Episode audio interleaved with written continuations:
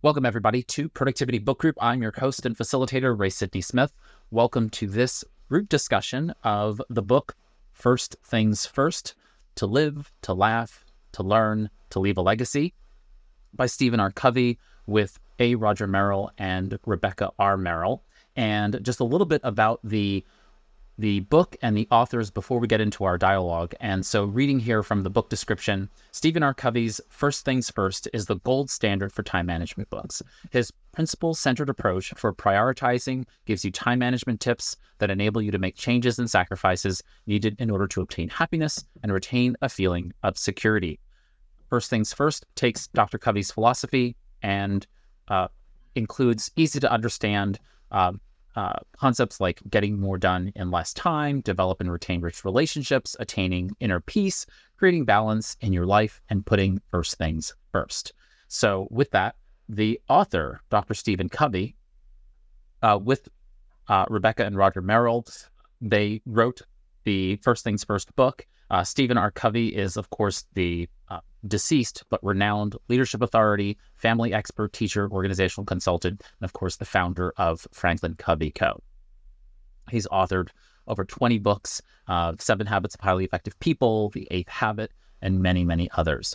And so, with that, let's get into the topic of first things first.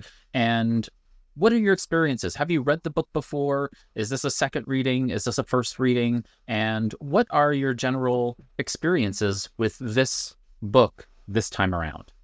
Who wants to get us started? Go for it, Pietro. I uh, reread First Things First um, recently uh, after first having read it in the late 1990s. I had read Seven Habits of Highly Effective People just before that and that was also in late for the 80s. Um, I was surprised at how much I forgot uh, about the book and how much of an impact it had on me um, close to 25 uh, years ago. Um, as I was reading the book, given now that I'm familiar with David Allen's works, um, I just recently finished the Atomic Habits or in the last little while. Um, I I've noted that um, there are uh, things in David Allen's work, um, in James Clear's book, that um, harken back to um, Stephen Covey's writing. Um, so, for example, in Atomic Habits, James Clear gives examples about, um, you know, a plane being on course um, to a particular destination, but if the uh, uh, measurement is like just one degree off, uh, the plane is gonna is gonna go off course, and that, of course, is mentioned in First Things First. Um, James Clear talks about um, tiny improvements it's the analogy of a bamboo uh, tree, uh, you know, not growing, uh, you know, until uh, is it five years later, and then all of a sudden it shoots up, you know, um, sixty feet uh, in days. That's also in uh, in first things first. Um, I don't think it's a coincidence that David Allen recommends that you do your getting things done a weekly review of 30 minutes. Um, that, that's what Stephen Covey and his full authors uh, suggested in uh, First Things First. And fairly certain that's what uh, Stephen Covey recommended and said in how Habits of uh, Highly affected People. Other than now, I'm not sure. I'm not sure how many people get their weekly review done in 30 minutes. Yeah. yes. yeah. Yes. Yes. Well, well, well, well, that's why the wrap parties are are are, are scheduled for two hours. Um, I think the only other things that I'll mention is that, you know, in my mind, um, putting the big rocks in your calendar uh, is akin to David Allen's uh, uh, emphasis on projects and advancing your projects. You know, maybe at least one next action, you know, at a time, week by week, because you know, if you see yourself in a particular role, you know, for Stephen Covey and the Merrills, um, you're gonna focus on what are the big important projects in my life and how is my advancing uh, these projects step by step, day by day, week by week, uh, going to result in uh, high leverage, uh, high quality uh, results results in your life. So I I I like the idea of scheduling important projects um, in your day, in your week, in your month, in your year. I know that David Allen says not to do that in your calendar, just put time specific, date specific, um, um, you know, events in your calendar. Like um, I'm, I've been leaning more toward uh, trying to put uh, time blocking, you know, um, as a as a as a strategy for structure. And I would I would and and especially my week. Right, and I would just I would say that I don't think David Allen says that. I think mis- people misinterpret David saying that you know nothing goes into your calendar but the three items, uh, you know, appointment based items, time based tasks, and reference based tasks on a day. Uh, but then he also makes the very clear uh, presumption that he doesn't know your world, and so you need to do what works for you. Right. So if that time blocking is working for you, Pietro, or anyone else listening, absolutely do it right like that's the the the the idea of best practices for the people that david helps in his business does not mean that that same best practice is going to work for you and so i think that you know just just because I, I, think some people take canon gtd and and maybe are a little too aggressive with it but really if if your big rocks are there a la first things first and you need to represent them in in time space or space time uh, by virtue of a calendar or something else like that absolutely do that. Frank, what are your initial impressions of First Things First? Well, I had read the book many years ago um, when it first came out. Um, I thought it was kind of neat to see one of those habits being taken out and a book made. But because to me, it was like this is sort of the way to get all of the other habits to happen um, when things are scheduled and and this was like, this was the true plan for how to make the things kind of the getting things done before there was a getting things done. When I read it this second time, one thing that jumped out to me was the title. The book is titled First Things First, not First Things Only. I think there's a lot that's been written in time management literature about, oh, you know, on, only do those big things, only do those important things delegate everything else, automate things, get rid of things, only do the important things. This only says first things first. Know, somebody's still got to empty the dishwasher, and that somebody just may be me. Um, you know, it's not a quadrant one. It's not. Or, you know, where, where does the thing fit? But things have got to be done. It's just we can't fill our schedule with only those things and use that as a good excuse to put off the big things. Uh, so, you know, I, I, I, I think I got even more out of it the second time. Uh, you know, good reminder of the roles, the goals, um, making success happen through other people with other people than uh, you know totally by yourself. Definitely. Hey, Bish, go for it. You're muted. I'm sorry about that. um, I did not read the full book, but I listen to books a lot. So I listened to the summary of the first things first. I think last week after I came to know through you guys. And of course, I read recently the seven highly effective people also. Um, and there is a lot of you know connection between those two books. And I think it changed the way I thought before. And recently, of course, last week I learned, you know, the methodology of GTD, and I had hard time um, organizing my mind or cluttering my mind before. So after reading these two books, it's like this book I think gives me a sense of, you know, a vision. So it's more strategic in nature. Like, what is a big thing that you have to focus on? Your mission, vision, goals, you know, and organizing them into quadrants. But getting the things done, I think, is done by the GTD methodology more on the tactical level, in my opinion. It's like, you know, you have a lot of things in your mind based on these visions and everything that's going on in your life, but how do how do you get through them, right? That's when I think the GTD methodology can help me. So then I started kind of organizing, you know, my own, you know, things, you know, into to-do lists and everything, and started like getting rid of, you know, things from my mind to the list. And then, know, hopefully it will help me in the short term as well as in the long term. I couldn't agree more, Bish. I came to that same conclusion. I was a Stephen Covey acolyte for many, many years. I still am. I, I, I absolutely adore Covey and his work.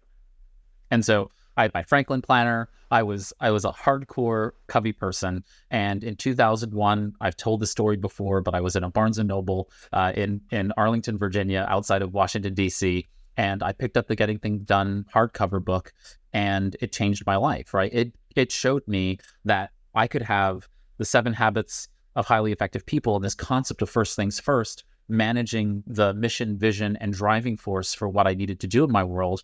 And then on the tactical, the ground level, as David Allen calls it, the action level, I now knew that I needed to identify next actions in order to move my week to week progress. And Dr. Covey had and the Merrills had kind of opened that up uh, but they really hadn't fleshed it out in the same way that David had on that real tactical level. I will always and will continue to keep doing this, which is to recommend that if anybody wants to figure out those upper level, high level pieces, to check out The Eighth Habit by Dr. Stephen Covey. The Eighth Habit is that real macro level work that needs to be done. And if you can do that work in line with the seven habits, it really brings those pieces together, including first things first, and really helps us to understand how to how to make our lives more meaningful in a way that that endures in a way that's indelible to our you know eudaimonia really you know not just happiness but eudaimonia.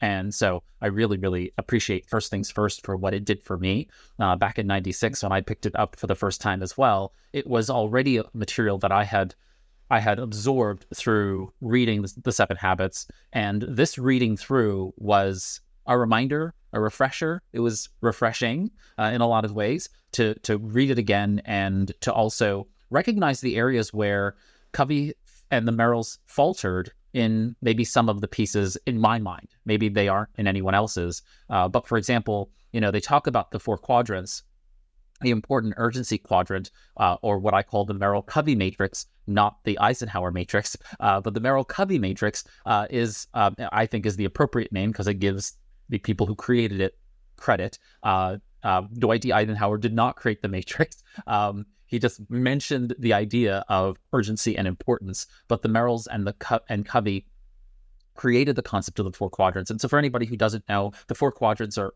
urgent and uh, not urgent, important, not uh, not important, and each of those creates quadrant one through four. And so, uh, the the very shorthand to that is that quadrant one is urgent and important, the things that you need to act upon right now. There's quadrant two, which are those things that are not urgent but important. And those are the things that you want to plan and execute as slow burn stuff. Then there's quadrant three. Those are things that are urgent but not important. Uh, those are things that are uh, needed to be delegated for the most part, uh, but we should defer to delegate those items as much as possible. And then quadrant four, which is just like time wasters. Uh, those things are not important, not urgent, uh, and we should try to eliminate this, them to some uh, effect. Now, I think there is a, a, a missing element in the Merrill Covey matrix, and that is maintenance. Uh, there's a real important component to maintenance, and some people would have put would put that perhaps into quadrant two, right? That would be a not urgent but important aspect of things in the planning perspective. But planning is not the same as maintenance, right? Maintaining your lists, doing your weekly review a la GTD or your weekly review a la uh, first things first, that is a maintenance level item. Making sure that you are reviewing your calendar and getting your calendar up to date, making sure that you're processing your email and making sure your email inboxes are in, in control. I'm not even talking about inbox zero, right? Making sure your web browser tabs, what I call tab zero, keep getting all of your you know your browser tabs uh, and windows to a manageable level and under control. Those are those are issues of maintenance. They are uh, not urgent and not important um, in on one level, but they are not urgent but important on another level. And I feel like that's a missing element. It has always been a missing element in most productivity methodologies that I've seen. I think maintenance is so important. And yet we delegate that to a place of being, oh, well, you know, my assistant can do that, or technology can do that, or it's not important enough for me to give time to. And so that is the one element I always feel like when I read this book or other books that miss that particular piece.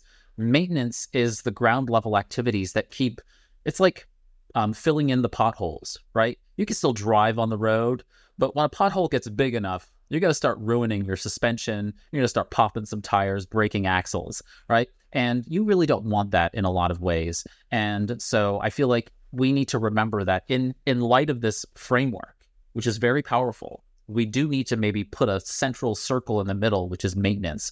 How do we maintain all of these systems, all of these tools? Because it takes up space and time in our world, and um, and I feel like that's that's kind of a missing element. So, that being the case, let's talk about some of the.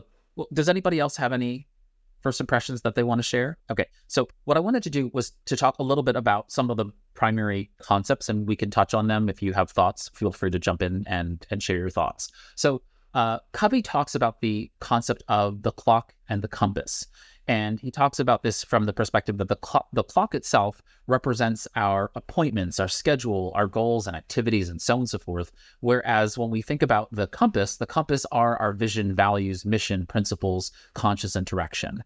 And this is a very powerful paradigm for us being able to understand that we have things to do, uh, but then we have a direction in which to uh, coordinate and direct our lives. Did that resonate with you? Did you have questions about it? Did you have feelings about that in, in any way? Yeah, you know, and in there when they they uh, talk about you know your 80th birthday, uh, you know, how, how do the things on your list shape up to what impact will have you know when you're 80? Um, you know, so that all of the things that are on the list or that are on the calendar that are moving you toward, you know, due north or whatever. You know, we're, we're getting all these individual things, but what direction is the whole thing moving us in? Now, I, I frequently utilize this in my own GTD inspired productivity system, uh, which is that I always think about the fact that, you know, when I'm 80, I want to be able to, you know, run around with the, if I don't have children, you know, would be great grand or grand nieces and nephews, whatever they're called. Uh, um, but I want to be able to have my nieces and nephews' children, you know, scampering in the front yard, throwing around the ball, kicking the soccer ball, whatever it might be. And so today, what I can do about that is I can eat healthy, I can exercise, uh, I can attempt not to injure my shoulder in, uh, CrossFit. um, but, you know, I could do all of those things. And I know the reason for, I know absolutely today why I'm doing this workout because it ties to that upper horizon. And to a great extent, that is where Covey and the Merrills are really talking about this. That where that compass is there because I know what the future I want the future to look like, and the future is directly connected to what I do in the present today. It's slow burn and it doesn't feel significant in the moment unless you tie it to the significance of the future. And it doesn't have to be the distant future, like 80. Uh, but I also use this principle very, uh, very well in my day to day life when I get frustrated with people, which is something that happens. I'm a fairly patient person, but you know, still frustration happens. But I always think, will I be frustrated with this person 40 years from now because of this? The answer is frequently no. And 40 years is just the right amount of timeline for me where I'm like, oh yeah, this is a this is a uh, an ephemeral issue and I can just ignore it. It's not going to be an issue. But if I say, you know what, the way in which this person has disrespected me, or the way in which this person has um, abused someone in my world, or something like that, I will, I will, that will resonate with me in a very long period of time. This person needs, I need to, I need to take action here. I need to do something about this. Uh, perhaps removing the person from my life, uh, being the, the most aggressive. Uh, but you know, maybe at least having a conversation with them at the at the least and saying, "Hey, this this really harmed me or people that I care about. Um, and can you not do this?" Right? And so it's it's it helps me gauge because of that timeline. You know, like when we think about it from that very, very long, long term view, things become uh, perspective changes on how we respond to things. And I think that really helps me um, from being the New Yorker that I am, uh, wanting to say what I really think uh, versus what really should be said and what's the appropriate healthy response to, to, to activities. Any other thoughts on the compass? Go for it, Vish. I, I thought you live in Pittsburgh, I think, based on the information on the website. Say that again?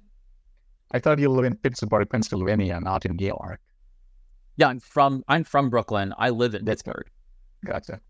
Yep, yep. So I'm I'm here in Pittsburgh, Pennsylvania. So we got a few other Pittsburghers uh, around as well. So just, just just talking about the clock and the compass. Uh, I think the, the way he says actually is the clock is uh, uh sorry clock is the um uh, the, the efficiency and and the compass is the effectiveness, right? I think you have to kind of you know find the right balance to really you know see where you're going. I think that's kind of the idea I got from the book. Absolutely, yeah. He he he very much um, explains that concept, and you know this this leads into you know you have this split paradigm between the compass and the clock, and then he he goes into the four quadrants by explaining the uh, the concepts of the four human needs. And um, the four human needs is the subtitle of the book to live, to love, to learn, to leave a legacy.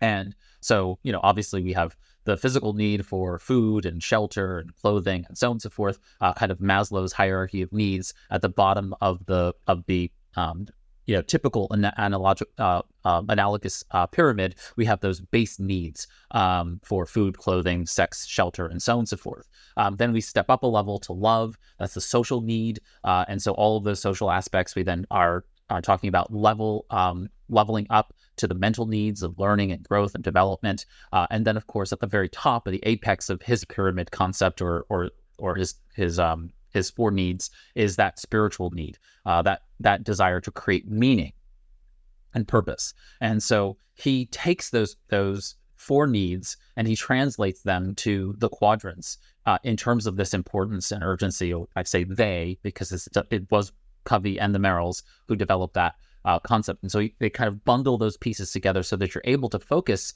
your energies both on the four human needs, but also the four quadrants being a place where you can place them at any given time and that they change, right? So I, I typically use this as a pie analogy. Or if we have these various needs in our life, we have various categories of life, life domains, whatever you want to call it, you have the ability to basically shrink, expand, and uh, shrink the parts of the pie as your life changes, right? So at some point, maybe your spiritual needs will grow. At maybe some point in your life, your spiritual needs will become more efficient and therefore take up less of your uh, time and attention, your focus. And so you, it, it's not that it's less important. It's just that you don't need to give as much time to it. So, like, say, for example, if you're like, I don't know what religious belief I am, you're going to spend a lot more time trying to figure that out, doing the research and looking at different religions around the world and whatever else. And then you might decide on one and say, I'm going to be Episcopalian, right? And so then you go to an Episcopal church like Frank does, and uh, and you're going to then um, you're then going to just go to church every Sunday, you know, and do your thing, and it goes on kind of autopilot. And that's the thing about life is that we're going to have to take an, an inordinate amount of time at some point to to um, highly focus ourselves on efficiency and effectiveness in that space. And once it becomes highly effective, it actually becomes also much more efficient. Uh, it takes up less of our focus and time and energy, and therefore it takes up a smaller piece of our time pie. But it doesn't necessarily mean that it's less important. And I think that comes through in the book a lot, and I think that's really helpful for us to take uh, take to heart. Did anybody have any additional thoughts there regarding the four quadrants or the four human needs? Did that touch touch you in any way that was that was interesting or novel? Go for it, Pietro.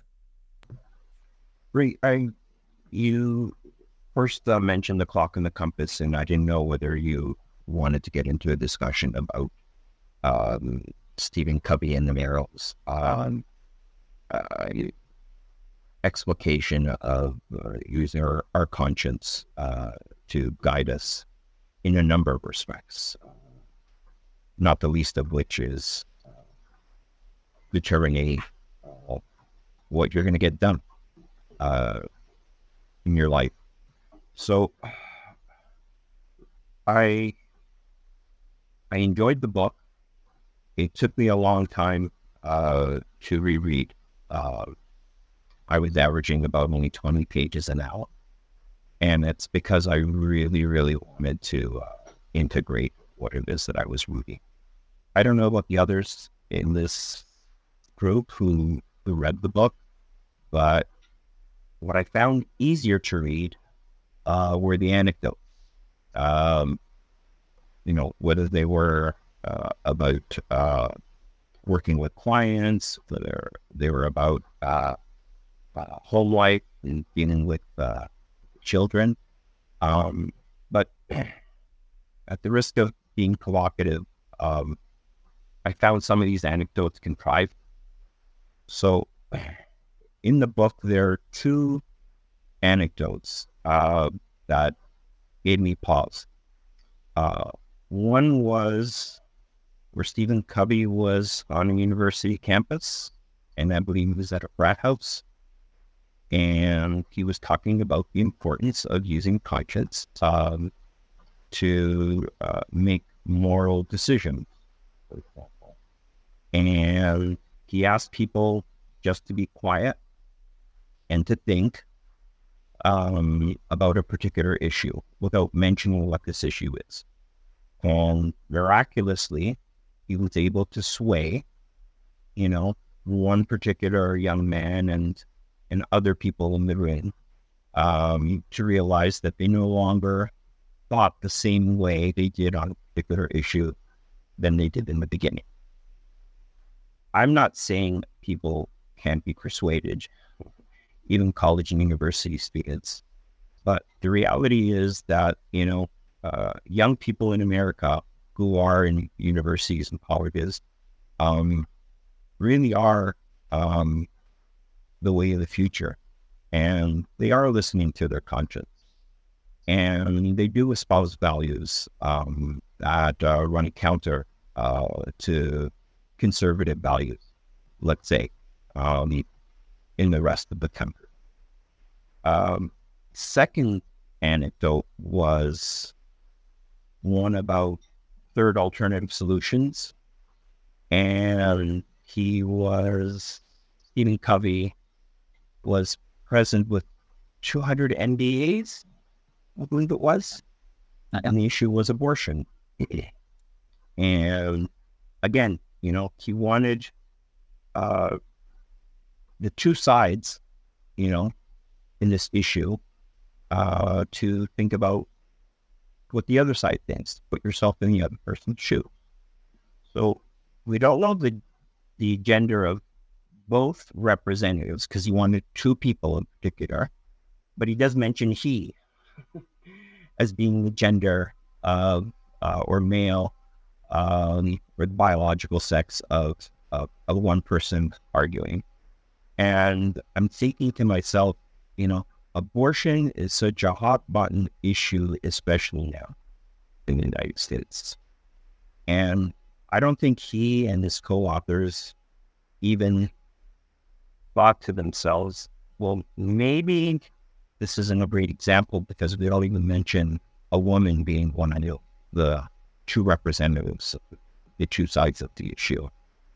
And um, so, look, I understand that there are uh, things that work when it comes to managing your time and producing um, high quality results.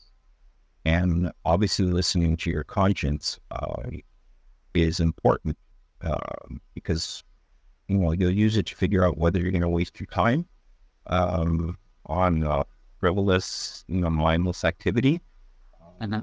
or you're going to spend it in quadrant two uh, for example. But this this idea that there are foundational principles um, is something that um, I struggled with when I read the book. Um, not the first time when I read it in the 1980s. And um, I just wanted to mention Yeah, and I appreciate that. And I think that, you know, our sensibilities our sensitivity to these issues have changed over time. More of the population is aware of some of these issues than they ever were in the past. Uh, you know, like communication has has expedited, and therefore we all have um, differing opinions and, and growing opinions about particular issues. And I think some material just doesn't age well, especially written by certain people. Uh, we've we've read books together where we're like, ooh, that sounded really sexist, or that sounded really mm-hmm. just like cringy, and so that just happens. And I and I think it's it's important for us to recognize that and to and to be aware that you know that that's something that we should check ourselves on, especially with these anecdotes. I will say that, you know, Dr. Covey, having I have seen him in real life present on, on occasion, and he could sell ice to Eskimos, right? This is a man who uh, he just has that char- charisma, and and so I can see him in these circumstances, and I and I've witnessed him do this kind of you know exercise with people, not the ones specifically that you're talking about, but trying to show empathy from two different sides. Uh, he clearly had a hand in the Harvard negotiation project materials and and learning about them and and and talking about synergy and and working people toward uh, a third alternative and the idea of zone of possible agreement, of the ZOPA concept within the Harvard uh, uh, negotiation project. So he had a lot invested in helping people understand that. And since his material isn't specifically focused on just task management, just you know getting things done, it was on this whole idea of of the whole person achieving in life. And so it's just like for me, it's like one of those things where I can see where he was in good faith going both the Merrills and he were going, but obviously, you know, some material just doesn't age well. so, but I appreciate your, I, I certainly appreciate your bringing it up and and uh, and talking about it.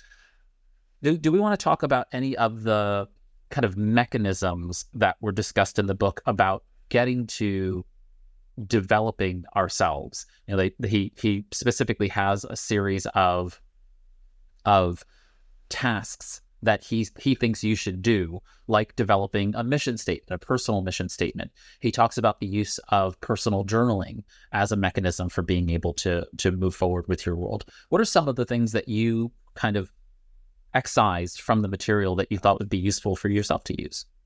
Yeah, to me that was among the more favorite parts of the book. I'm a very tactical person, you know. So the you know the roles and that sort of I'm sort of okay. How how do we do that? How do I wrap my head around that so that I know what to do in the next hour to make progress on some of that?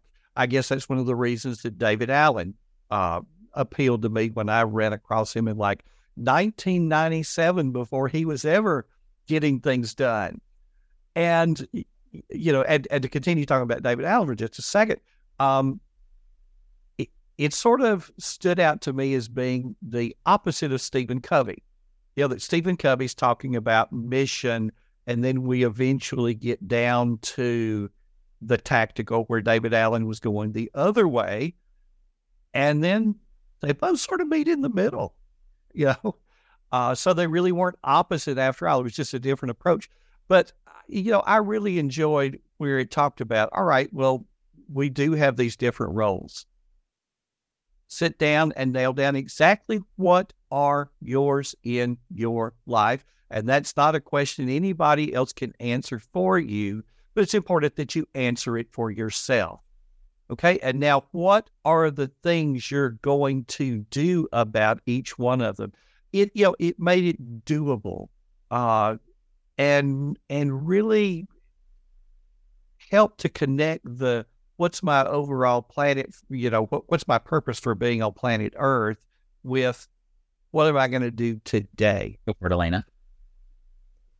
I'll chime in there because I also really liked that part about the roles. Um, I'm not going to lie, that act, that part actually, when it kind of arrived, was like a little bit of a relief for me because I had sort of an existential crisis at the beginning of the book, um, just faced with that idea of like what's most important I'm just one of those people that's just like always got my hand in about a thousand pots. And um, I'm a mother, a young child that demands a lot of my time. And so I'm constantly feeling that uh, pressure to, you know, uh, that sense of there's never enough time, that scarcity mindset kind of a thing. And also that societal pressure of like, well, what do you value more, family or your work? When I'm really passionate about my work and I have to work a lot, right? And so I'm always kind of balancing that. So existentially, I was having a bit of a moment there at the beginning, just trying to get on board. But finally, when we arrived at that at that part with the rules, that helped me feel like, okay, right. We are returning to this idea of like balance and the fact that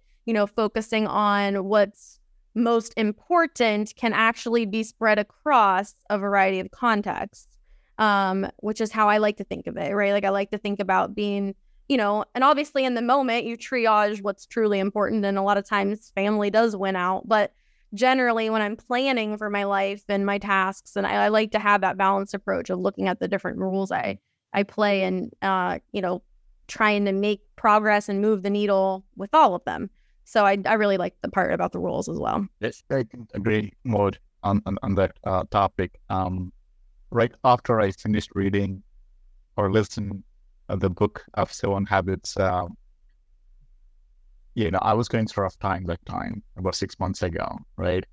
And then I spent some time reflecting on myself and I did some homework about thinking through that process. Like I wrote down my mission, vision, personal, you know, business and family, finance, you know, and that gave me an opportunity to really see where I am currently and where do I want to go. But now, if you ask me, I think I forgot about it. and I think it's a matter of like, okay, I have done it, but how do I keep it up, you know, with it, you know, on regular basis, right? Uh, because you know, as as you know, Elena said, you know, have family situation that's going on. You have you know, urgent things that are coming along that you're kind of knocking the tasks out and all, but still you're losing this mission vision and everything. And I think for me, I need to remind myself on regular basis saying, hey, this is where I want to go, or this is what my mission is, or focus, you know, should be. And then then then constantly uh, remind myself so that I am more, you know, accomplished and more successful than just, you know, sticking to my urgent things that I'm doing on regular basis. You know, um, I think it is time for me to again do another reflection and update, you know, some of the things that I have done in the past, uh, so that you know at least now I have more information. And after I read this, you know, book um, of David Allen, and I know how I can get things done now, so I think I can combine these two approaches to like you know uh, become more productive in my life. Linda and then Pietro. So I've been quiet because I did not finish the book, but I do have a question. So this is bouncing off of what you said, Elena. So my question is, isn't is the idea like the first things first is your value across your roles? So it's not like one thing is really important to me and everything else is possibly going to suffer in wake of that. But like I have a certain value, like I don't know what it would be, but because I have no clue what, what I'm doing here. But um, I have one certain certain value that's important, and I and in all the rules that I play, that is what comes for. Like let's say it's honesty, or I don't know, integrity, or some kind of value that is really important, authenticity, and then across all my rules, that's what's primary, or is this a completely different thing, and I'm completely confused? So that's a question. Lena, do you want to tackle that, or do you want me to to respond? You can go for it. so this is this is how I would explain, Linda from from my perspective, uh, we go back to integrity, right? Basically, all of your values within your mission statement or otherwise, or vision statement for that matter, need to be integral, right? They need to be integrated with the, with one another, so they cannot be in conflict with the other. That does not mean that you have to prioritize. I mean, if you prioritize everything, you're prioritizing nothing, right? So mm-hmm. you must be able to uh, put forward a priority at a time or a few things at a time for which you are going to make concerted effort toward an end. At that point, like we talked about earlier, it's like you put concentration into an area of your life, a life domain, uh, and then that becomes under kind of it goes into maintenance mode, right? You do the maintenance items, and it stays in that space. And therefore, now you have enough time and attention to give to the next thing. So it's not that the other things are suffering, they're just in maintenance mode where they are at while you improve, while you optimize the thing that you're focused on. Right. So I'm in an education program. My education needs to be prioritized. And that means other things in my life need to go into maintenance mode. I cannot improve those other things in a focused way because I'm focused on this one thing right now. The the the, the um the exception to that is that rising tide lifts all ships in a way.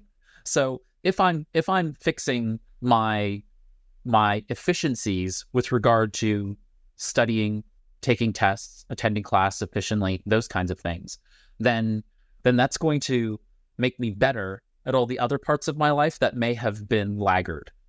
And so so I'm going to get better at getting better by virtue of all of those things anyway. So it is a it is a it is a temporary first things first. So the first things first is this is what's important right now and this is what's in the focus and then the other things like you said are on maintenance until so it is actual like a goal first things first, not a not a a value. Yes, and that's where my whole concept of a major projects queue came up. So the MPQ concept, uh, and and for anyone who wants it, I can I can share it. But the the major projects queue was that I saw my clients consistently doing too much at once, and I didn't want them to think that these major projects in their world, right? These are not just like three action items. That's just like I have three next actions, and then the thing's going to be complete. It's like I have a major project that has its own individual projects with lots of milestones and it needs to be done. But I have four other major projects ahead of it. So we need to put this somewhere so that I'm not losing sight of the fact that these are important to me, but I'm deferring them to later. I just happen not to be focused on them right this moment. And the critical piece is that we identify the condition precedent for activating that next major project. So we are we are always in a, a view that as soon as this thing happens, this next major project comes onto the deck as an active project. And so you're not losing any sense of its importance to you because you know when it's going to be activated and you can reduce your stress or distress because you're not constantly pinging and dinging your conscious mind about that project because you have a place to park ideas, you have a place to put all those those uh, notes and reference items when they come, and then you can come back to it at a later point. That all came from this this notion that there's a there's a point in time where you do have to park what you're doing, put it in maintenance mode, and really uh, move forward on the things that you need to focus on, or or put it on hold. Yeah, that's basically what. I mean, I it's basically you're putting pause on it while you were talking, Elena, uh, the thing that came up for me was Leonardo da Vinci, who I think accomplished a lot, but had a lot of unfinished things, right? And took took a lot of time. I don't know what is it, twelve years it took for the Mona Lisa or something. But I assume he probably intermittently worked on that, right? He focused on it and then got tired of it and moved on to something else and came back to it. You know, so like that kind of what you're saying, Ray. You know, if your life is about being a Renaissance person, you can still do what you're talking about. It's just you're putting things on hold as opposed to necessarily accomplishing everything all, you know, and then moving on to something else. Okay, thanks. Yeah. Quiet. And, uh, Wonderful. Yes. and and I think there's a lot of wasted motion. You know, when you've got too many things going on at one time, the moving back and forth and where are we on this thing and where are we on that thing? And other people aren't seeing the results you know, they're seeing you be very, very busy, but there don't seem to be any deliverables. Where if you can move one thing to the finish line and then concentrate on something else and move it to the finish line, or take a few number of things and and really, you know, get those done so that they become valuable to other people. You know, the Mona Lisa is of no value to other people until it is finished and it is put out there for others to enjoy. And he could have gone ahead and done that and then go on to something else. Well, I, we'll argue there's a lot of unfinished work in museums that people, yeah. you know, things that have been left unfinished. And and honestly, I would love to get to the end of my life and have both many deliverables and many things as works in progress, right? Like I don't mind dying with unfinished business uh, because it means that I was living and being fruitful up until my very end. Uh, if I closed out all of my projects and just stared at the ceiling and waited for myself to die, that isn't living, right? And so I might as well die at that moment, um, as opposed to continue living and continue creating and being generative in my life for as long as I have it. You know, and as far as I'm aware, I have this one life and I'm going to take as best advantage of it until the end. And so I want to have unfinished business when I when I when I pass away uh, because that will give me that um, satisfaction that my my generations after me will will have known that I was active and in pursuit of something and creating meaning for myself until my dying day. So, Pietro. So, Ray, you had uh, asked uh, us in terms of uh, mechanisms. Um, what is it that uh, we're about to implement as a result of uh, agreeing um, first things first? So I'm definitely starting uh, journaling. Not once a day, as uh, Stephen Covey know, suggested, but I am going to try to start doing it.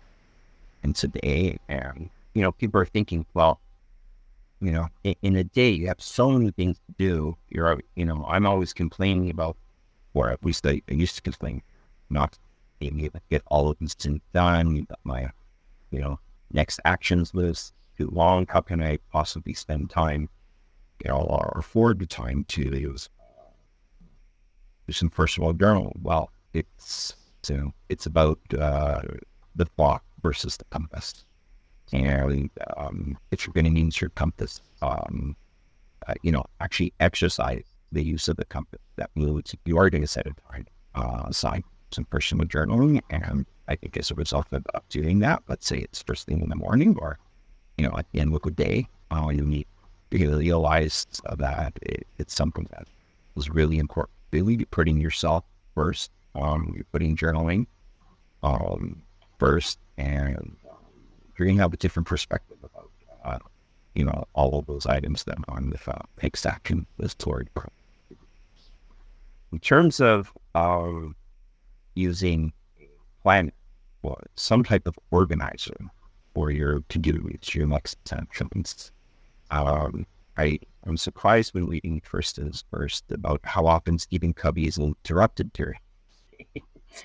and the point I wanted to make is that you know, Ray, you know that you know I'm a hybrid paper planner user, uh, Doodle user. So I I use a paper planner, is Doodle and the digital password. If I were to be interrupted, about just Stephen Covey was during the day, and would have to erase or cross out stuff that I had in my paper planner because you know someone came to me, uh, you know, uh, with with a problem, and that's going to impact me because I'm supposed to be doing this. It's in my paper planner. I put the big rocks in there, and now I have to move that. Um, you, you know, I I would find that very very frustrating, and it goes to the point about the strength of digital calendars and task management uh, applications. Uh, whether we're talking about mobile apps or something that we can use, you know, in your browser, you know, web interface it's really easy to lose things around, right? Um, and be able to um, and be able to see clearly, you know, what it is that you still want to do. Um, but you have to different why, but we ought to uh, are like happy this time. That said, I know that the uh, Franklin Covey book imprint, you know, like publications, the planners, the organizers. I think that's sort of separate from, you know, the main goal of Franklin Covey organization today. But I mean, does the organization still want people to buy Franklin Covey planners? You know, I think what they should do is, and I think they made earlier attempts. I, I think what they should do is they should develop, you know, an app um, for the Franklin Covey planner uh, so that people can use it digitally. Yeah, good. you know, I I've got thoughts along that same line. I'm I'm wondering if both getting things done and you know first things first, along with the seven habits, were written now, how they might be different in an age where we do have so many digital tools. I I know way back when the thing that we all hated about the Franklin Planner or the Daytimer was whatever you didn't get done, you had to rewrite on those pages tomorrow. And uh, and then you had the Time Design Planner, which was the one David Allen had used, uh, that had the whole next actions idea, where here were your next actions on a page that just you know you pulled it out and you moved it from day to day to day to day. Uh, so, and and there's so many things out there now that if you wanted to design you know something around say the the the quadrants that okay everything gets a due date and I'll use the priority field for quadrant one, two, three, and four. Uh, you know, with each of the priority fields being one of those three things. So there's so many things out there where we could adapt whatever software's out there to, uh, you know, a a uh, that that Merrill Covey quadrant approach if that's what we wanted to do and we never have to rewrite a thing. So, um, so easy now for you know if we are interrupted and we're not able to get to what's there, that it's hey, it's okay. I could just with a click of a button move these things for tomorrow instead of at the end of today I'm going to spend 45 minutes rewriting all the stuff I get, didn't get done today and punishing myself. Well, I think the, the Franklin Covey company is still very much dedicated to paper, and I don't think they're gonna they're gonna change all that much. I know that uh, th- that is the Franklin Planner company, uh, and so yeah, their Franklin Planner is is independent of, of Franklin Covey, although they are the exclusive licensee of you know from from Franklin Covey for that for the planner. But they have so many different paper products.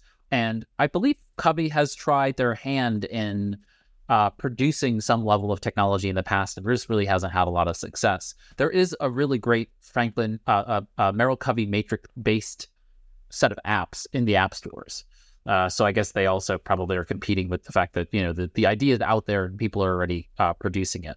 Um, but we are coming up on time, and so I wanted to make sure we had a little bit of time for everybody to let me know, based on having read this book um, would you recommend the book? And if you if you would recommend the book, then kind of what's the archetype of the person to whom you would recommend that book? So I'll start. I think this is a really again, it's one of those books that is is canon, right? It's it's foundational to so much other material. I would highly recommend that they read The Seven Habits of Highly Effective People first, then read something like First Things First, bef- you know, because then they would have a foundation for really the the Covey concepts of where this fits in line with things. And I think the person who would be open to it is somebody who's fairly new to methodologies, personal productivity methodologies, uh, you know, at large, and giving them an opportunity to kind of um, see one kind of methodology being implemented that's a more high level perspective. So that's where I would go. Frank, how about you? I would definitely recommend this uh, to to any well to anybody, and the the person I think who would get the most out of it would be the person who's already fairly well organized to start with you know, if if you said, okay, Frank, you got getting things done and you got first things first, in which order should somebody read them? I would say first reading, get read getting things done, so that you've got the framework for the tasks, and then now how to implement the compass. You know, you, you've got a way to handle the paperwork. You've got a way to handle your emails. You've got a handle on all this now let's move it toward the why and what's the purpose of my life. So I think that person would then be able to read about a mission and uh, you know the my overall values and go, mm hmm I now have a way to connect all the little things I'm doing during the day you, you know what what's the old quote about if um, doing uh, uh, uh, keeping your eye on the small things while you're doing the big big things, or keeping keeping in focus the big things while you're doing the small things, so that all the small things go in the right direction. I know I still didn't get that quote exactly right. The old Dee Hock um, quote. But uh, I, I, I, think having sort of the, the getting things done tactical approach first, then this other makes so much more sense in terms of I can actually do this.